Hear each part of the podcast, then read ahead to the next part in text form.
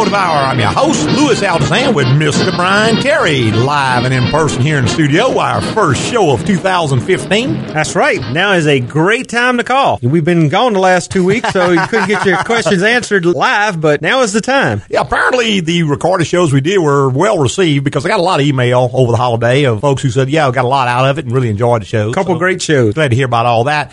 Put a lot of information out. That's one thing when you don't get calls is you can actually express a lot more information, but I think the calls just add a whole nother genre to the show. It just makes it much more interesting to have the different folks call in with different opinions and different questions and From- so on and so forth. Everywhere around the United States. That's absolutely right. And of course, in Baton Rouge as well, we always welcome our Baton Rouge callers. That's the primary market for our program. That it is. Although a lot of people from everywhere else seem to like uh, listen in as well. Yeah, they can go to the podcast and listen that way, which is a great way to listen. Mm-hmm. There's actually a clock on the website. You can go to that little clock, Mm-hmm. click on it, and if the show hasn't come on yet, it gives you a few minutes still time delay till Tells you exactly how long it's going to be. Mhm. And if it after the show, then it gives you a Takes seven day. well, well, that and during the show, it will give you a link that will actually take you to iHeartRadio, which will let you listen to the show live no matter where you are listening from. I- Okay. I, know that works anywhere in the United States. I'm not sure outside the States. I know there was some kind of a copyright. I'm sure. iHeart didn't work outside the United States. I'm not sure if that's ever been resolved or not, but you can actually click on that and listen to the show live if you care to, or listen to the podcast. You can go to iTunes or Stitcher or any of your favorite Podbean or any of your favorite rebroadcast services. that's right. There's tons of those out, and we always appreciate it when you do go to those, and especially if you take time to give us a written review, because when you give us a written review, what that does is moves us up in the ratings. The folks who have those services look at all of the podcasts, and there are thousands and thousands, not Correct. just automotive, but of every conceivable, and they don't know who to put where, and obviously they want to serve their listeners, so they try to put the more popular shows close to the top of the list, so mm-hmm. you don't have to scroll down as far. And one way that they judge popularity is the number of written reviews that a show Okay. receives. Right. So if you have, say, a hundred five star ratings, then they're going to say, well, this is a more popular show. They're going to put you closer to the top of the listing so that when someone clicks, say, auto repair or automotive service or whatever you might click to get there, it's going to bring those shows up first. Now, you're still in there if you're not highly rated. You Uh-huh. scroll down, but not that many folks are going to scroll through 200, 300 listings to find the one they want. They're going to look at the first 10 maybe. Right. And so that's why every show is always trying to get ratings up. And one way you do that is with interesting content. Content. And we try that as much as possible as well. There's, there's a lot of interesting content when you're talking about automotive related topics. That's right. So that's why we always are asking and requesting folks to go in and give us written reviews. It just helps to move us up so that more folks can hear us. And that's the whole purpose of the show. That's it. We uh, did a program while we were on break about car maintenance and making your car last longer. And I had a gentleman who emailed and he said that was a great show. I know you're limited on time. You didn't cover every portion of it. And Uh-huh. that, you're absolutely true. What I thought about on the way in this morning is that there are, I guess, four major things that I can think of that are going to determine how long a car lasts and how many Okay. miles you're going to get out of the car. Okay. And number one is the type of car you buy, because some cars are just going to have a better service history than others. For instance, the Toyota and Honda products tend to give more miles trouble free service than, say, some other vehicles, even some other imported vehicles. If you're using them in the way they were intended to be Well, used. and that's point two is the way you operate the vehicle. Now, a person who is doing a lot of long driving, in other words, he maybe lives in one city and works in another, and his average trip, when he gets in the car and turns the key, he may drive 25 miles, 30 miles, 50 miles, pick a number before One he way. turns it off one way Correct. that vehicle is almost always going to last a lot longer and give a lot less problem, regardless of what kind of vehicle it is, mm-hmm. regardless of how well he takes care of it. He is just naturally going to have an edge over a guy who gets in his car, starts it up, drives it three, four, five miles, and shuts it off. Then it sits. Are the people who I know we have a lot of elderly customers and Right. they don't drive their car every day. Right. Car may sit for two or three days without ever being driven. And then they may get in and go to church or get in and go to the beauty shop or get in and go to the The grocery store, store, right. the places they need to go. Short trips. And those are three to five miles. That vehicle never really gets to operating temperature. So under those conditions, almost any vehicle you buy is going to be more problematic Sure. than a vehicle that is operated in another manner. So the two things there are number one, buying the right vehicle to start with. Number two, the way you operate the vehicle. Number three would be the maintenance that is, the vehicle receives. Okay. Because any vehicle across the board, if it has good vehicle maintenance, is going to last longer than any other vehicle that does not have good maintenance. Most definitely. For instance, let's say we buy a General Motors product, newer one, which, as you and I have talked about a few times, tends to be a more problematic vehicle than some. Mm-hmm. But you give it excellent maintenance. You Right. do everything on time, right on time. And then another person buys a Toyota Camry, which is typically a pretty good vehicle, but he does absolutely nothing to it. Right. Well, you may get better mileage out of your Chevrolet than the guy with a Toyota did. So just buying a quality vehicle is not enough. It is one important step, but it is not the only important step. If you buy a great car, but then you abuse it or neglect it, then odds are it is going to have more trouble and then maybe even a lesser design that has had excellent Maintenance and care. Right. and I think the fourth thing, or the fourth leg on the stool, would be the person you have that is maintaining your car. Uh-huh. And this is something that I know a lot of people do not catch on to because they kind of view the automotive business as one thing. And they say, well, if a guy owns a shop, he has to know how to fix cars. So if I bring my car there and I get, say, a transmission service done there, it's just the same as getting it done anywhere else. well, that But- is not totally true. that's not true at all because auto service is not a commodity. It's a thing that a lot of stuff goes into.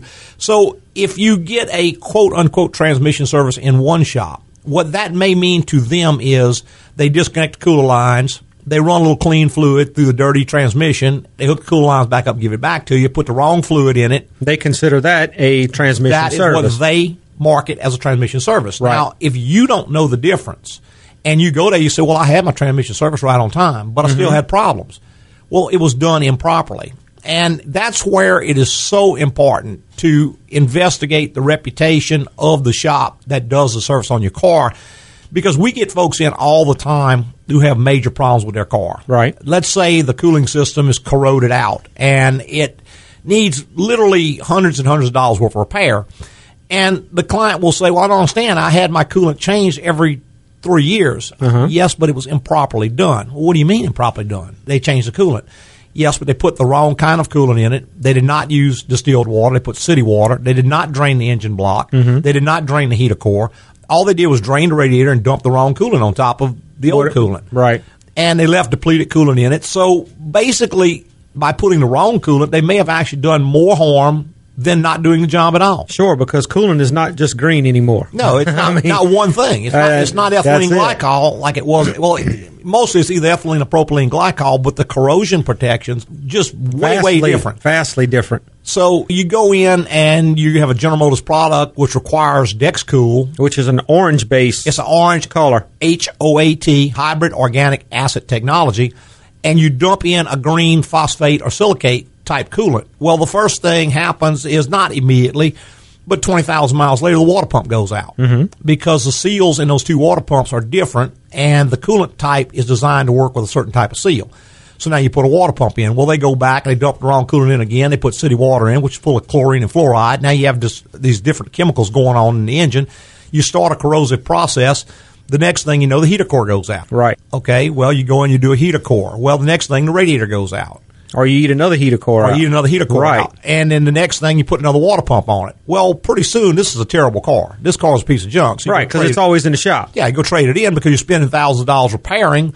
Whereas the whole problem is the guy who is working on the car just technically doesn't know what he's doing. Right. And there are some folks out there who are, they may be very, very polite. They may be very nice. They may be very honest. They just, just have don't not know. technically kept up with the things that have changed in the industry. I see that all the time. Right. And so it's a, you have to be honest.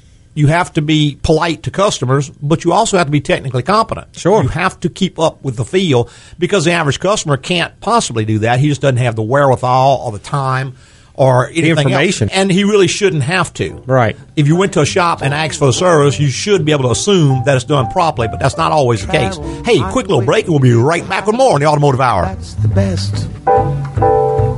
And that's why cayenne pepper should never be stored in the bathroom. Hey, it's the Ask Alphonse show with me, Alphonse the Know-It-All Cajun. Hey! Caller, what you want to know? Alphonse, my car needs a new transmission, but I think there might be some other problems looming in the near future. I might as well get a new car, right? Well, here's what I'll recommend. Take it to the pros at Agco Automotive for a general inspection.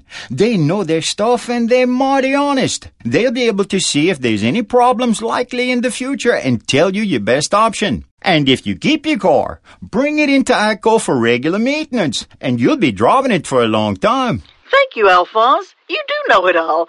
Say, are you as good looking as you are smart? Well, let's just say, I know you wouldn't be disappointed. Learn more about the benefits of AGCO at agcoauto.com. That's A G C O A U T O.com. AGCO, it's the place to go.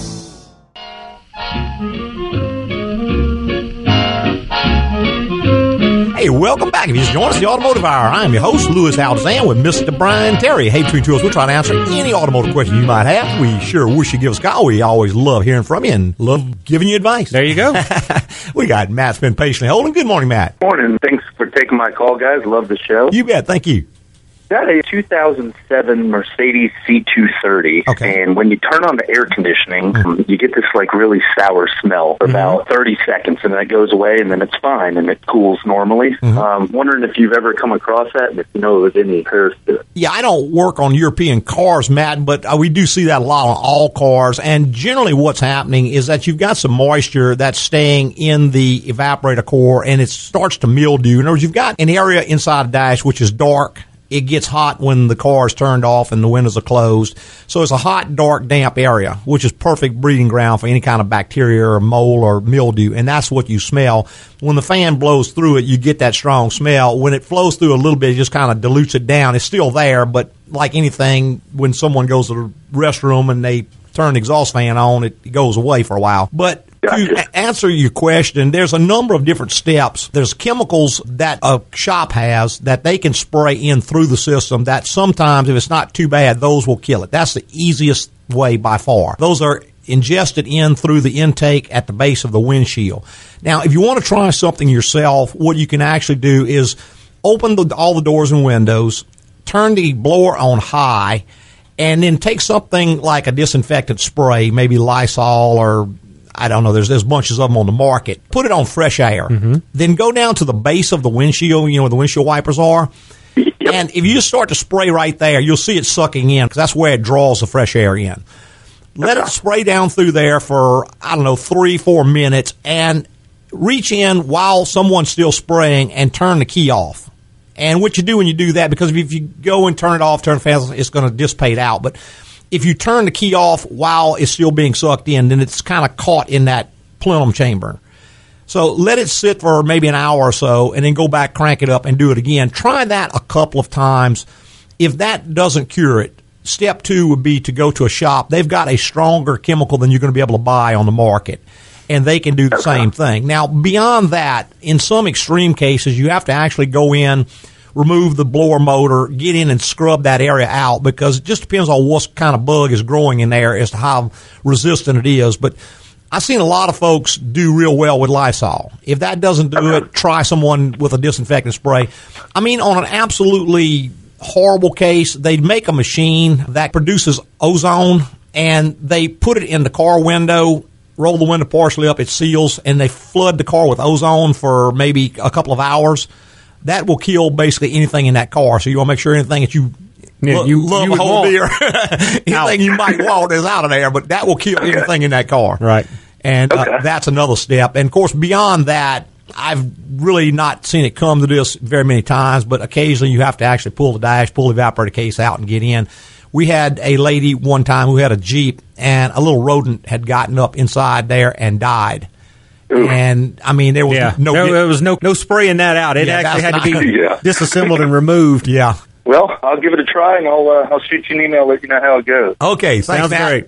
Hey, thanks a lot, guys. Yeah, All right. Thanks for calling. Bye bye. All right, 291 6901 is the number. Of course, 225 will get you to us from anywhere you may be calling from. That's right. And you put a one in front of that, you can reach us from anywhere in the continental United States. That's right. we would Uh, sure love to hear from you this morning. well, we certainly do. It always makes the show more interesting, makes it go a whole lot faster. Sure. Get a little variety of calls from different parts of the country right now because, you know, right now we're in short sleeves, but I'm sure up north they're uh, below zero right now. Oh yeah, yeah. I guarantee you, it's uh, getting cold, and the weather here is supposed to change as well. Uh-huh. start raining pretty hard, which Today and into tomorrow, I think, and then it's supposed to, front's supposed to come on through and cool off right down right, to lower 30s, upper 20s, I saw. right. So, you know, we're expecting a little cool, cooler weather than we have right now. That's right. And we were speaking just before the break about the ways to make your car last longer Mm-hmm. and cost you a lot less money over the years, which I think there's very few people say, I want to buy a car and just spend as much as I can. I just want to throw money at this thing.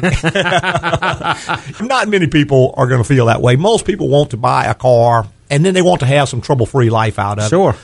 And that period might be three years with one car, it might be 10 years with another. And the financial impact to you is going to be significant Sure. between those two cars. And there are ways you can't absolutely guarantee you're not ever going to have a problem, but you can certainly hedge your bet.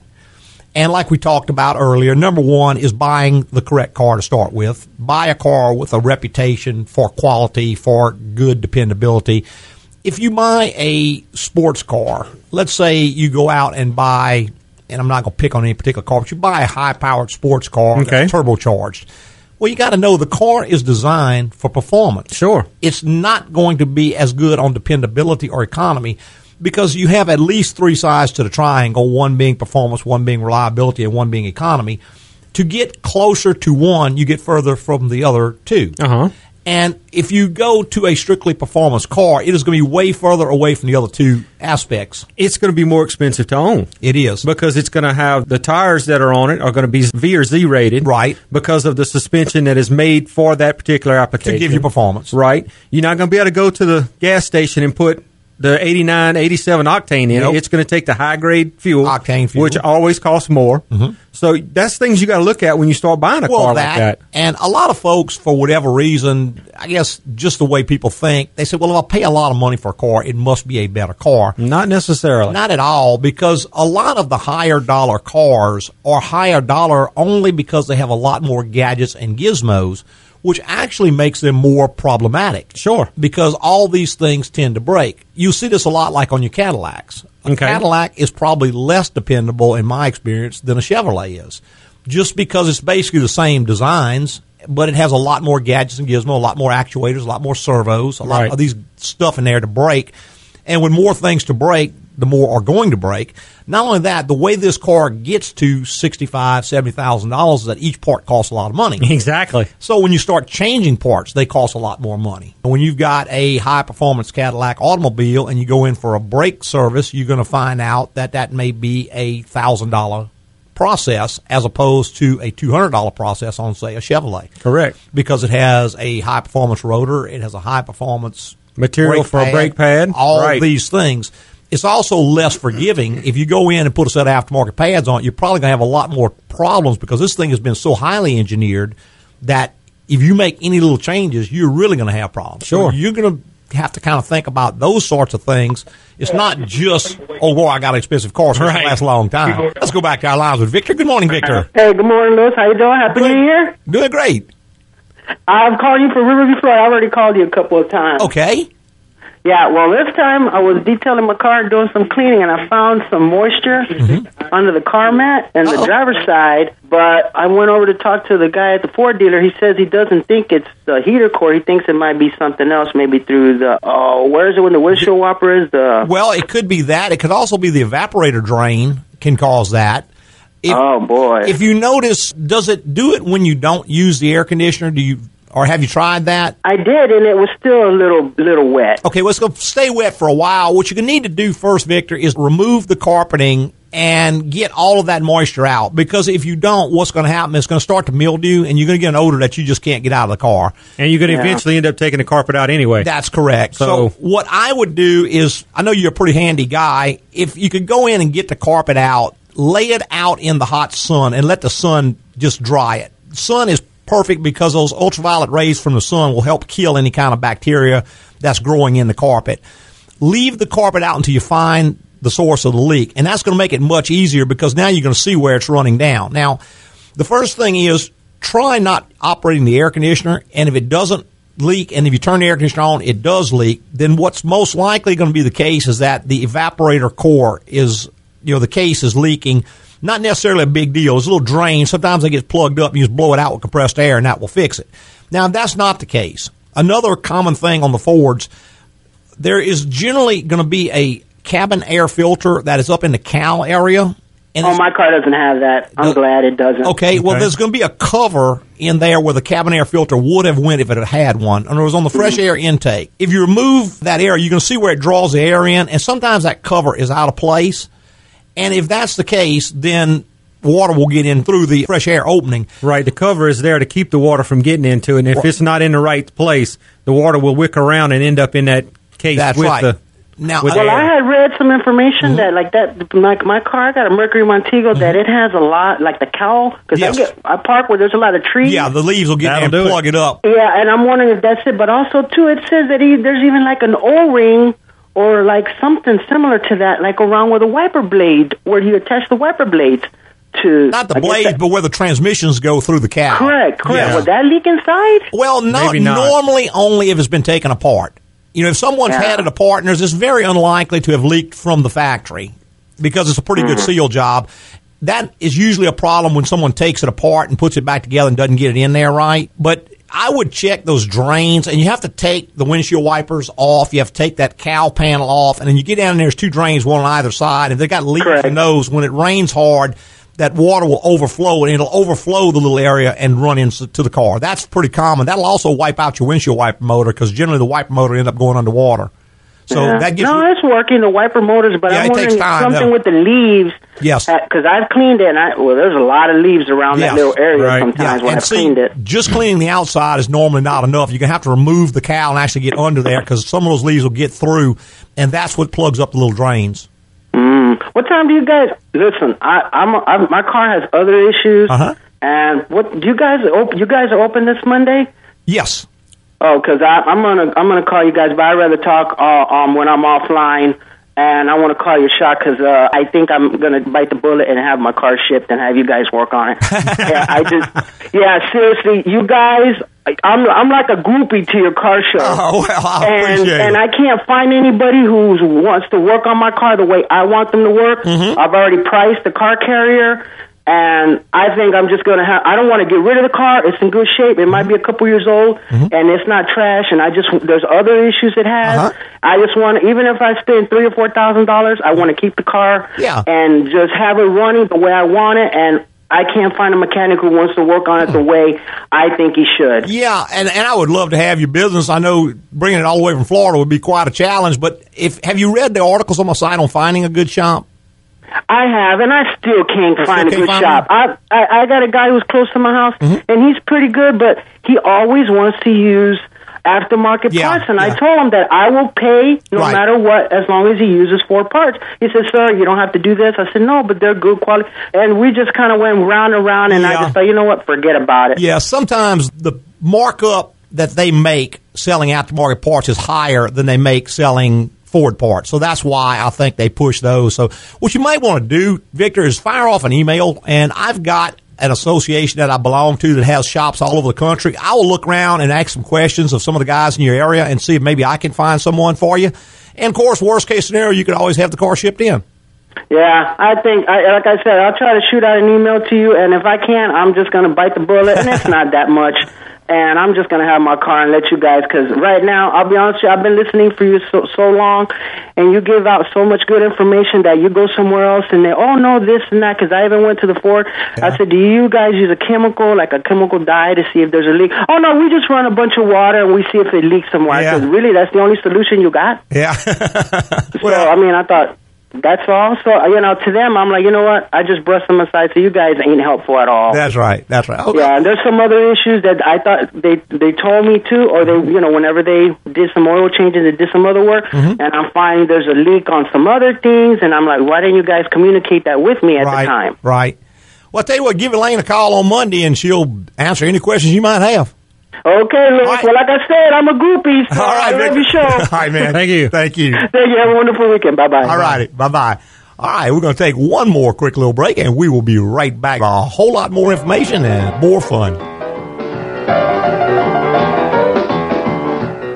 And that's why Justin Bieber should never, I repeat, never be cloned. Hey, it's the Ask Alphonse show with me, Alphonse the know-it-all Cajun. Hey! Caller, what you want to know? Alphonse, my six-year-old car needs about $2,500 worth of work, a new AC, and tires. You think I should do it, or invest in a new car? So how much you paid for it six years ago? $40,000. Well, now it's valued at about $10,000, so it cost you $30,000 to drive it the last six years. That's $5,000 a year. Well, let's say you keep the car and spend about $2,500 on repairs every couple of years, which is about $1,200 a year. Way less than a new car, huh? Whoa, sounds like I need to keep my old car. Then bring it to Agco Automotive for regular maintenance, and it will last you even longer. Now that sounds like a good investment. Hey, Al, you got any stock market tips? Oh, for that, you got to tune to my other show, Al's Financial Hour. Booyah! Learn more about the benefits of AGCO at agcoauto.com. That's A G C O A U T O.com. AGCO, it's the place to go. Boys off the river to rock. Don't mind it cause the man with the whiskers has a Welcome back. Just join us the Automotive Hour. I'm your host, Louis Altazan, with Mr. Brian Terry. Hey, between two of us, we'll try to answer any automotive questions you might have. Got all the lines wide open. Why don't you give us a call? It's 291 6901. And should you happen not to make it today or think of something after we go off the air or even next week at midnight, you can always go to our website, go to the contact bar, click on that, fill out the little form, and hit the button and send it on in, and we'll get you an answer back within 24 hours. That's right. And that is always the best way to get in touch with me if you don't want to call on the radio show because Right.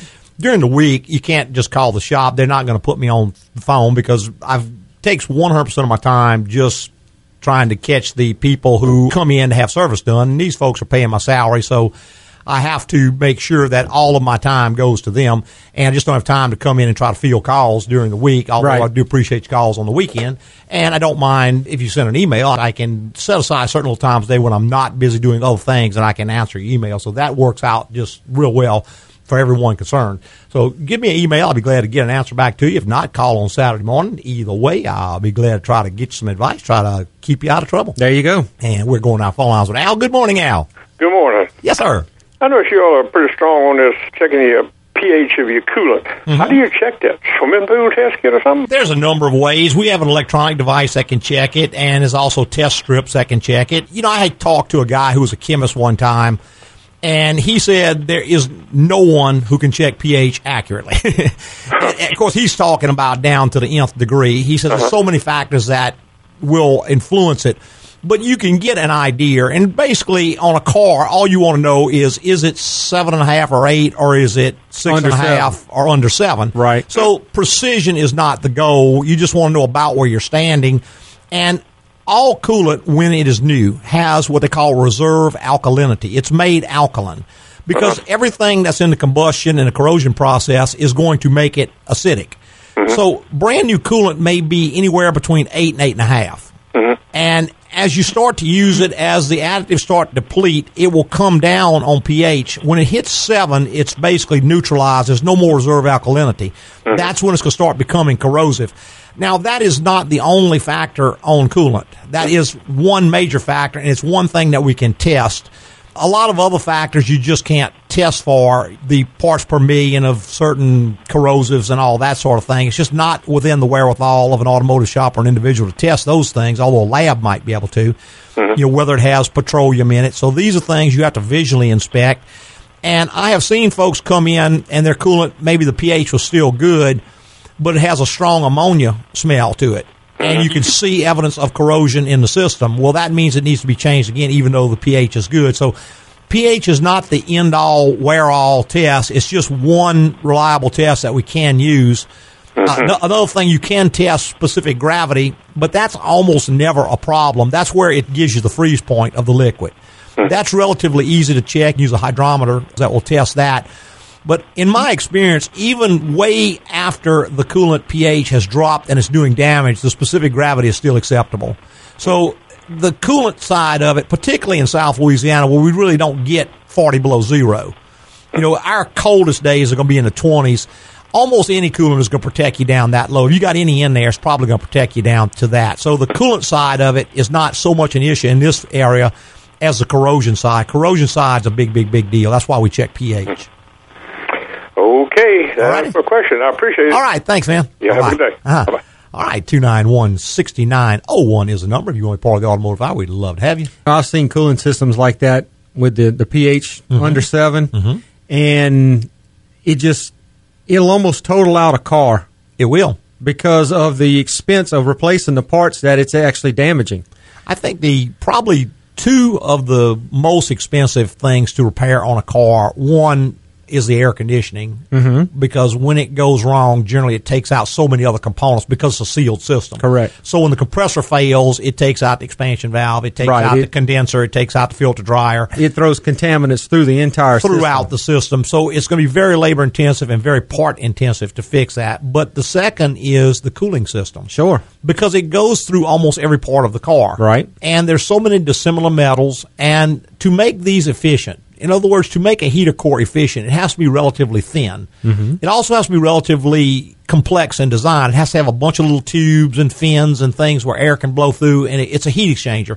So it's going to be a thin, highly efficient device that is designed to operate with a neutral type coolant in it. Okay. What happens when you have dissimilar metals is you can set up electrolysis, and that's where electrons from the more active piece of metal are transferred to the least active piece of metal. Now, aluminum is considerably more active than, say, cast iron. Right. And so what happens is that if you start to get the pH of the coolant drop, now we've got a corrosive in here, which is going to start removing electrons from this active metal, depositing them on the on the non-active metal, less active, more noble metal.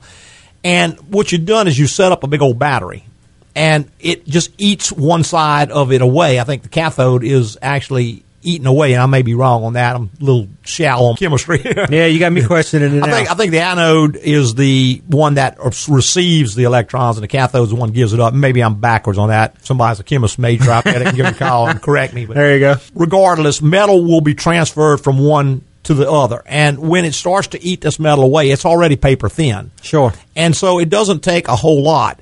Now, another thing that happens that gives you sort of a double whammy is you have corrosion, but you also start producing aluminum oxide. In other words, when iron rusts, it turns red, and that's called ferrous oxide. Mhm. That's what rust is. Right. Well, when aluminum corrodes, it does not turn red, but it produces aluminum oxide. Aluminum oxide is an abrasive. Right. If you ever look on sandpaper, on the back of the paper, it may say aluminum oxide. That's what they're using as an abrasive.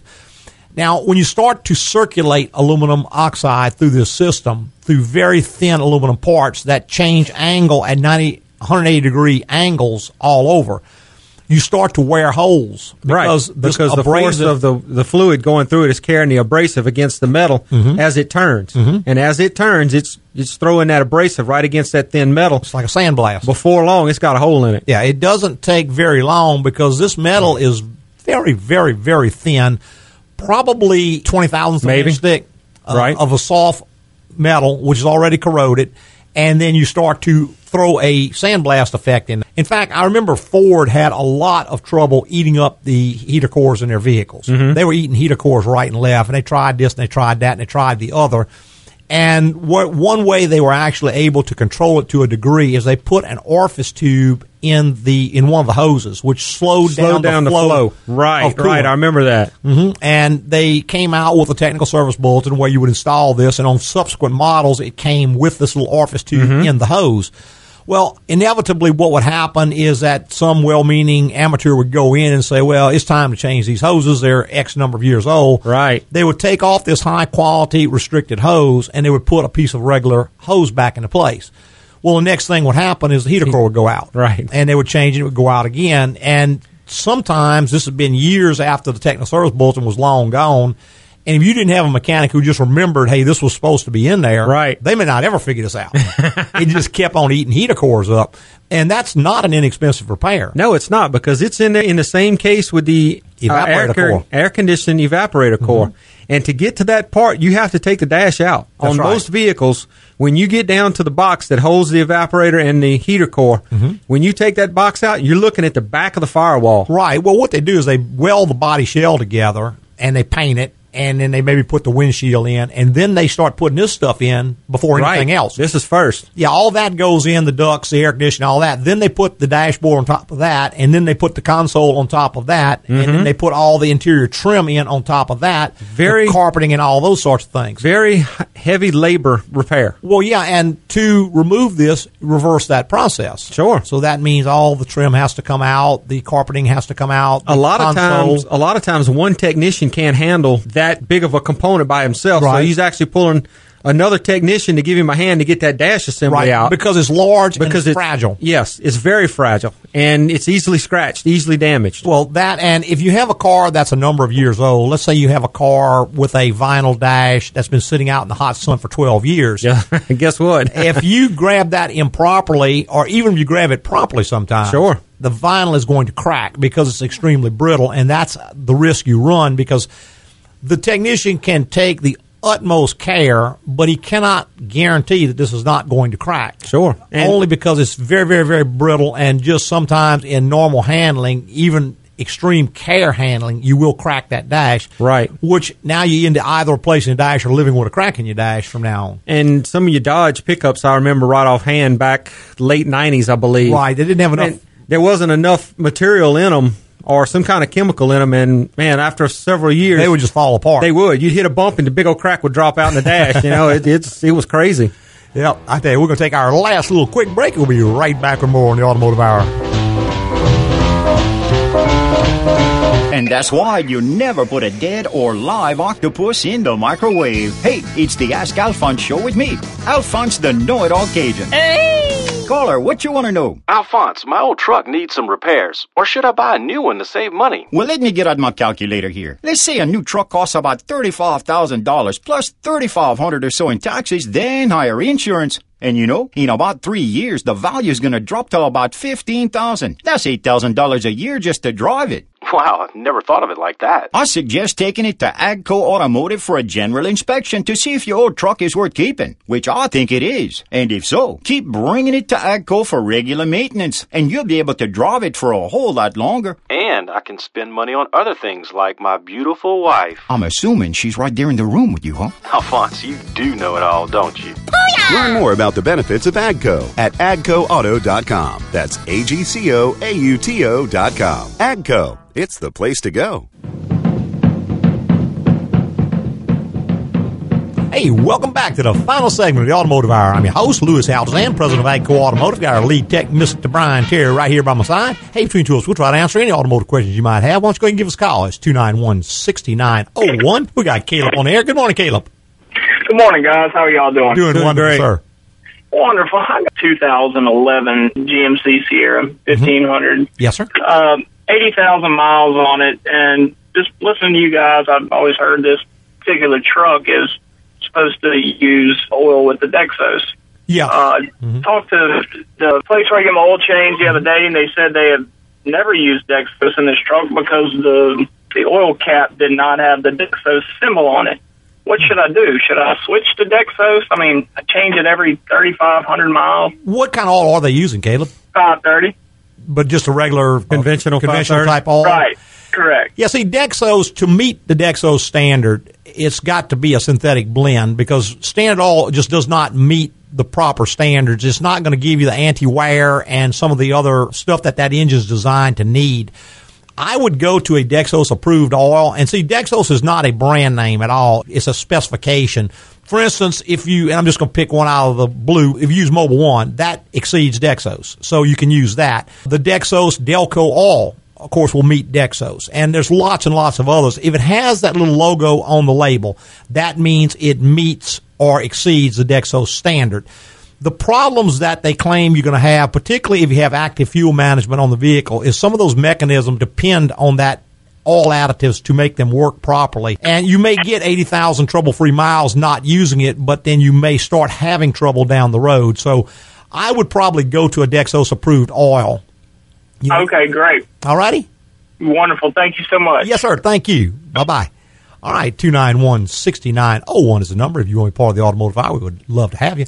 Yeah, something GM has come out with. I think the standard was 11, wasn't it? Or was it 10? No, When- 2011. They, 11, went, they went to Dexos across the board, and there's actually a Dexos 1 and a Dexos 2. And Dexos 1 meets the gasoline standards, Dexos 2 meets the diesel standards. Correct. And what they were shooting for is to simplify the process of selecting oil, which I'm not sure they did that, but they wanted one oil that could be used in every GM vehicle across the world. Okay. And so they engineered an oil that would meet the specifications of all the different engines they had. Now, fortunately, in Caleb's situation, on a 5.3 liter, it's still an overhead valve engine, not overhead cam engine. Right.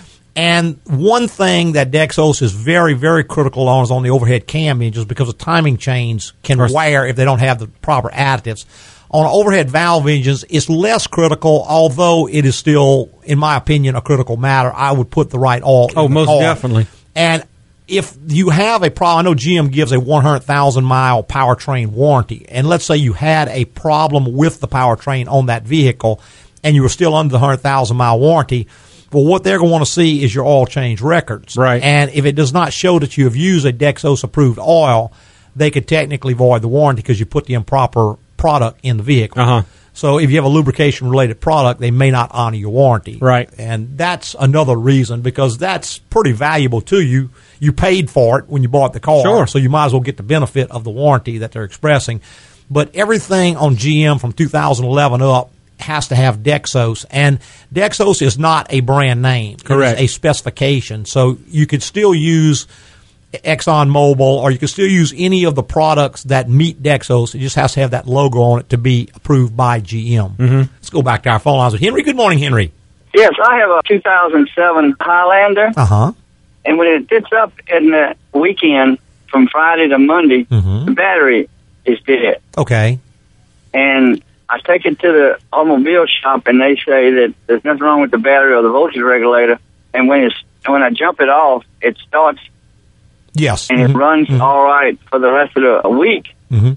But yeah, that very likely on that, Henry. You've got what they call a parasitic draw, and that is something is staying awake in the truck that should not be staying awake. And this can be very, very, very difficult to find. What you're going to have to do is bring it to a shop that knows what they're doing and can test for this. And you probably need to be prepared to leave it for several days because it could be something as simple as one of the computers has a sensor that is pinging it and waking it up. And when it wakes up, it wakes up the network. So all the computers are sitting there uh, wide awake all night. I have seen cases where it was something as simple as one of the door ajar switches.